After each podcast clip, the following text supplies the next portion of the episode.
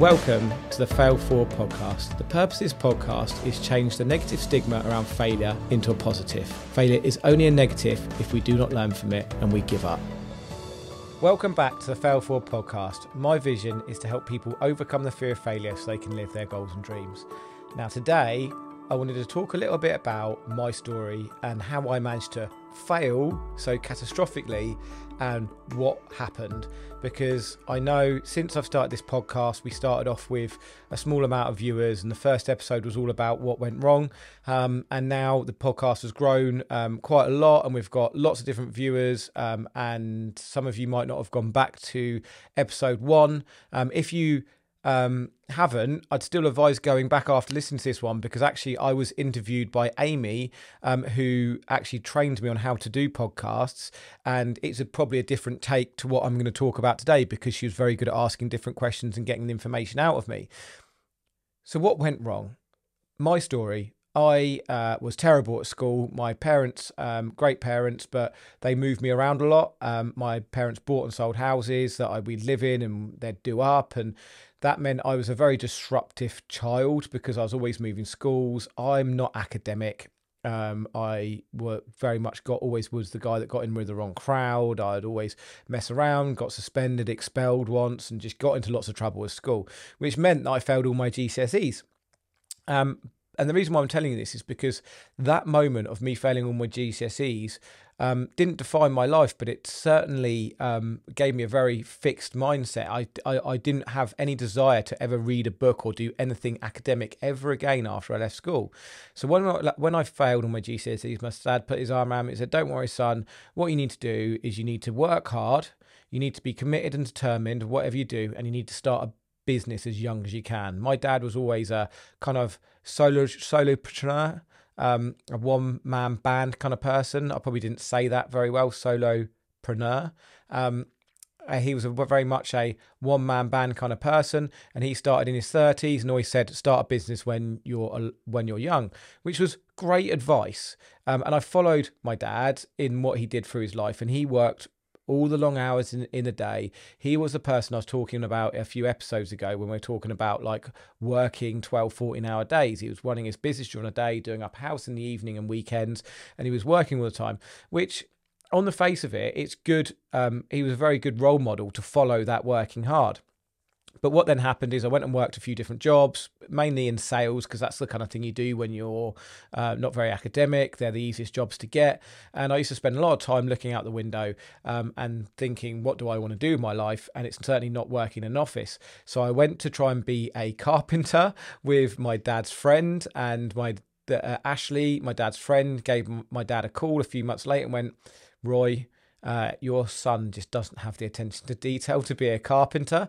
Um, so I was back going, oh, what am I going to do now? And my friend Toby um, phoned me up, I went to school with, and said, oh, Hen- Henry, my boss is looking for tree climbers, people to climb trees. And I was like, what? You can actually get paid to climb a tree?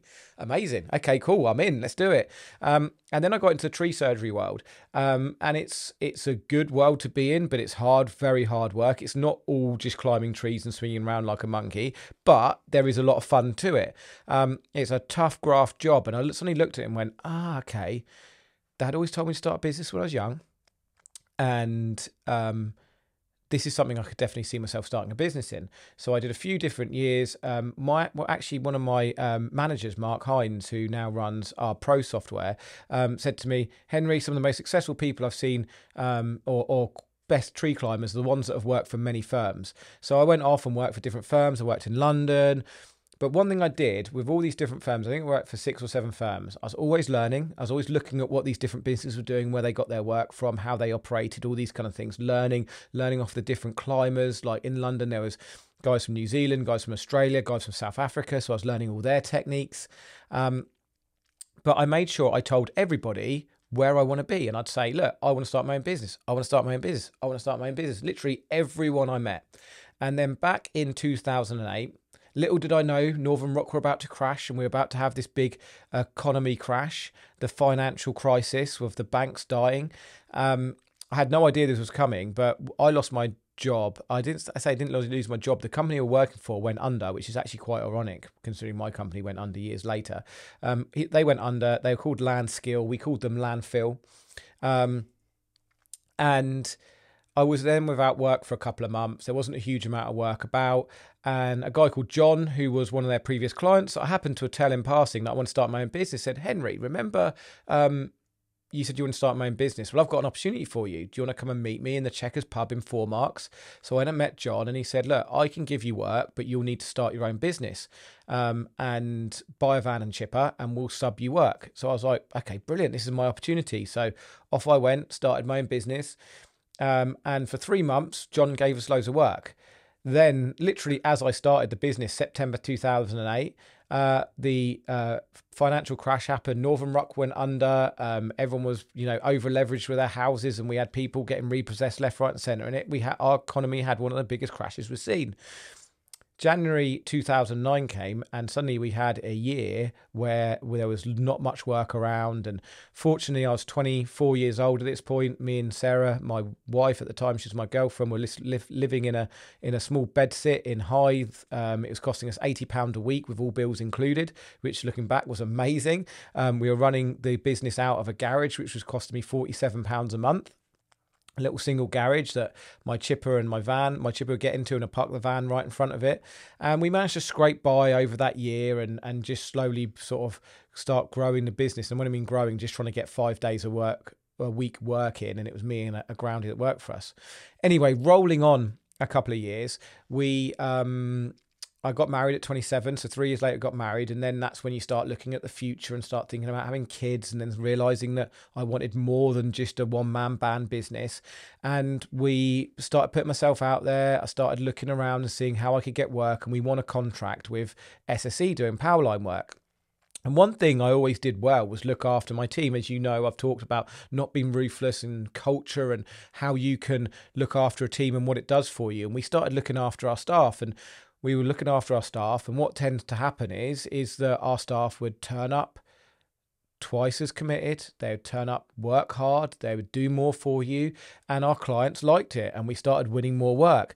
But all this time i wasn't doing any learning. I didn't have a business mentor or mastermind i didn't know any of this stuff. I didn't know about self-development world. I, I just was working hard being committed being determined just like my dad had brought me up to be and we went from five to 10 to 20 to 30 staff and suddenly we had 30 staff. And all this time i had no clue what a profit and loss was what a cash flow forecaster was. I didn't know about sales and marketing strategies systems and culture and mindset and all this sort of stuff. I just knew that i had to work really hard. I looked after my team and business was not easy but at that point it was simple. And you know that one of the biggest mistakes i made was that I thought I'd made it in business, and I thought, oh, if I can do this, I can make, I can start multiple businesses.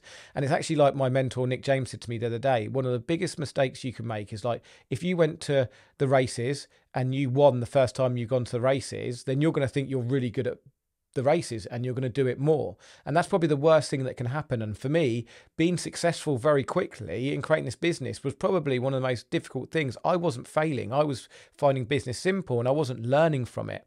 So anyway, we had 30 staff.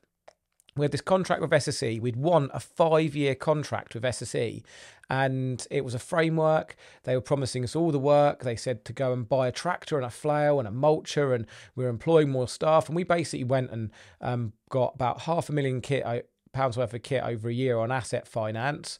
Um, and within that year, SSE um, decided to pull the rug on the whole contract and overnight tell us that we're not doing it like this anymore. We're not giving you this lovely day rate contract that was earning us good money. We're going to put it all out to price and we're going to get everyone to price against each other. And then we had this kind of Dutch auction style thing um, where everyone's bidding down and down and down and down and down. Everyone's trying to do the work for less, and we started losing money. Then they reissued the whole tender for us to do, and we went through the tendering process. And what then actually happened is some big players in the industry came in, they won it, we came fifth. And at that point, I should have made the decision to um, lay off a lot of the staff and then restart again. But what I end up doing is going to subcontract to the to the guys for less the, the bigger guys for lesser rates than what we had put in Um, and then we scaled up thinking we can do a smaller margin on a higher level because that's what everyone does. They do a bigger, a smaller margin, but they do it on a higher level. So then you still make money at the end of the day. And then what then ended up happening is when that was the start of our demise. I didn't know my numbers, so I couldn't work that out properly. Um, I didn't have a good sales and marketing strategy. All of our eggs were in one basket with one client. We did do a little bit of other work with other clients, but not enough to be to be to be helping a seven-figure business suck up some of the some of the costs of of it all. Um, and for about a year, 15 months after that, the business just started failing. Some months we'd make great money, and other months we'd lose really bad money. But ultimately, over the course of, of about a year and a half, two years, we were losing money. And back in 2018, I found out that um, my wife was having our second child, who's now Ned. Um, and when she was heavily pregnant, she was about seven months pregnant. Um, we had an insolvency guy come into business and went, "Look, you are well in over your head. Um, you need to the business to go under." And I just couldn't believe it. I was so stressed at this point. Um, I was overeating, over drinking. Um, I had a three-year-old daughter at home. We owned our house. Um, three years before that, when Esme was born, actually, business was that that simple point where it was hard, but it was it was simple, and we were making money. And I actually got to spend a lot of time with my daughter through her first year the the best thing that happened from it is that I started needing help, and I was so pig headed before this happened. Sarah used to say to me, "We look at the needed to look at numbers. You need to you need to do A B C D," and because I'd got cocky and confident and overconfident and thought, yeah, I'd made it at one point, and we had a nice car, nice house, a camper van, all these great things. I hadn't been learning. I wouldn't listen to anybody. And it was only until the business started failing, when the business was failing majorly, that I started actually realizing that I needed to do something differently. So I got my first coach, Jeff which I've talked about many a times. And Jeff was a great guy. And one of the first things he did to me, and I remember I think I was paying him two thousand pounds a month at this point. Um, he said he said Henry, read this book, and I went, what the hell are you doing, making me read a book? Like I'm paying you money, fix my business. And he was like, look, Henry, your business has gone like this your knowledge for business has stayed down here. Like I can help you, but you need to grow. Your you, your business has grown and you've not followed the trajectory of the business. You need to grow yourself and understand what it takes to run a business, the different things that we're going to implement. And like I've talked about in other biz, uh, in other episodes, you, it's not all me that's doing implementing, but you still have to know what to implement and who to direct to be able to get those things done. So I read this book, and it was this magic moment. I read this book, and I read it really easily, considering I, I'd failed all my GCSEs and I'd, I'd hated reading. That suddenly I read this book and I was like, wow, give me another one, give me another one, give me another one. And my desire for learning was born on that day. Um, and I started then going down this rabbit hole of self development. Unfortunately, the business did fail. Um, we we managed to keep it running another six months. Ned was born. I couldn't bring it on upon my wife for to bottom the business out while she was still heavily pregnant with Ned. We managed to keep it going to May 2019, and it was the toughest thing that I've ever done in my life, without a shadow of a doubt. But also, I call that the best worst year of my life because what happened in that year is we managed to um, close the business. We went through insolvency. We restarted the business in my wife's name, um, and we we went for a pre-pack and we started the business again. We had to lay off all our guys. It was emotional considering we were like a family. There was tears in the yard. We had to we went down to eight people. Mike and Sophie, who were still with me today, stayed, and there's still a couple of the other of the OGs in there as well. And um, we had to regrow the business. And it was only because Mike and Sophie were so amazing that it helped me through those times that we started to rebuild the business. But what ended up happening is is that the business went under. Um, I was left with two hundred thousand pounds worth of personal debt. There was five hundred thousand pounds worth of debt in total, and two hundred k landed on our lap. Um, we then had to sell our family home um, which, as you can imagine, with a newborn baby um, and a three year old, was not a good thing to be going through with my wife, Sarah. It created lots of arguments. Um, and what ended up happening after that is that I relapsed on my drug addiction that I'd been clean for four years previous to that. Um, so it was a really tragic situation. It was only due to the, my family and my friends that helped us through it, and my wife, who is very patient or maybe stubborn, um, who stayed by me, that we managed to get through it. And at the beginning of 2020 pre pandemic, um, I quit everything again alcohol drugs the lot and i was completely clean from that day onwards and still now Um, and I then joined masterminds. I got mentors. I got I learned from people that have made mistakes before. But most of all is what I've talked about before in previous episodes. I held myself accountable, and I was in that wallowing state for about three months. It took me to get over the failure. It took me to pull my head out of my ass. But I almost needed to go through that process to be able to process it all and then become the person I am today. Um, but I've only done that. I've not done anything special with what I've done. I've not been, I'm not uh, any different to you or anyone listening to this podcast.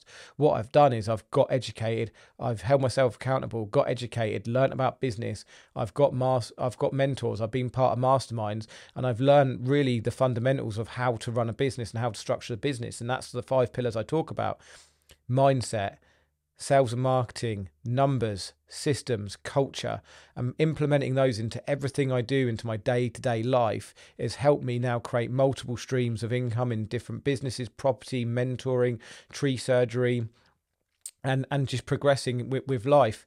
But it wasn't easy, and I wouldn't suggest any, anybody to go through it. And I was very fortunate that my wife stuck by me. Well, I, I actually grabbed her I say grabbed her, hugged her on our um, on our anniversary the following year and said, "Look, Sarah, if we could get through that, we can literally get through anything." And I'm very fortunate that I had that support network around me to get through it.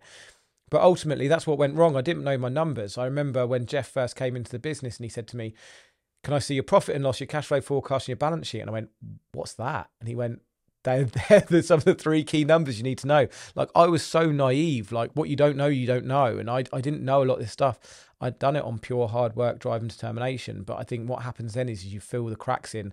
And as you grow a business, you, there's only so many cracks you can fill in as you get more and more staff. And we had 47 staff at one point. So that's what went wrong. But it's the best, worst year of my life. I definitely failed forward because I don't think I would be where I am now if I hadn't failed.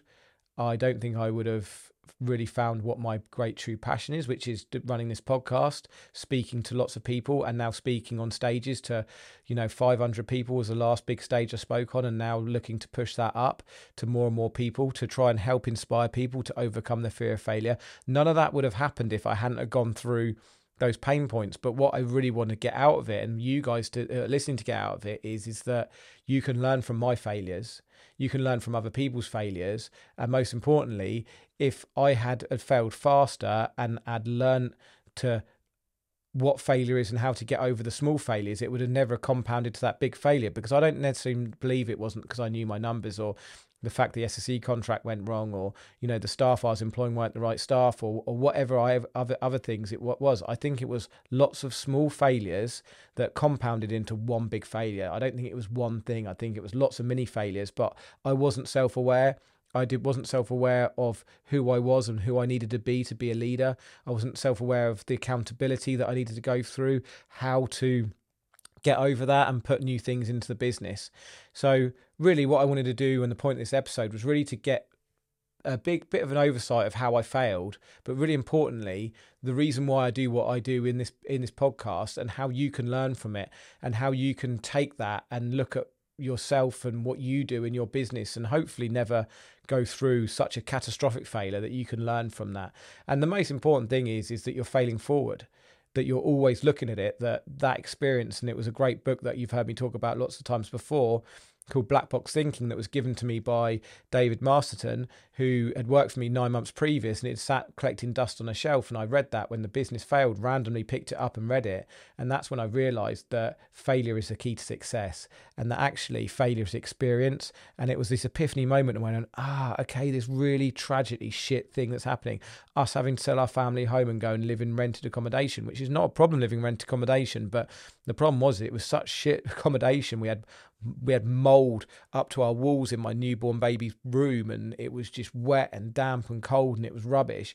And all the, and and me relapsing on my addiction and all these other crap things that happened in this, this year that doesn't have to be a negative. It can be a positive if i learn from it write my what went wrong document and make sure that i never get myself back to there. And that's why i've created multiple streams of income and that's why i've created this podcast to be able to help people that's it really for me today. It's a bit of a longer episode, but I just wanted to give everyone, especially our new um, listeners, a bit of an insight of what went wrong and what happened. And if anyone wants to, anyone's going through a particularly tough time, a business failure, or they feel like they're on the edge of something and they want to talk and get some advice, please just drop me a message, reach out to me on the different socials. I'd avoid using using LinkedIn to message me. I'm not great on the messenger on that, but Facebook or Instagram, drop me a message and uh, we can have a conversation.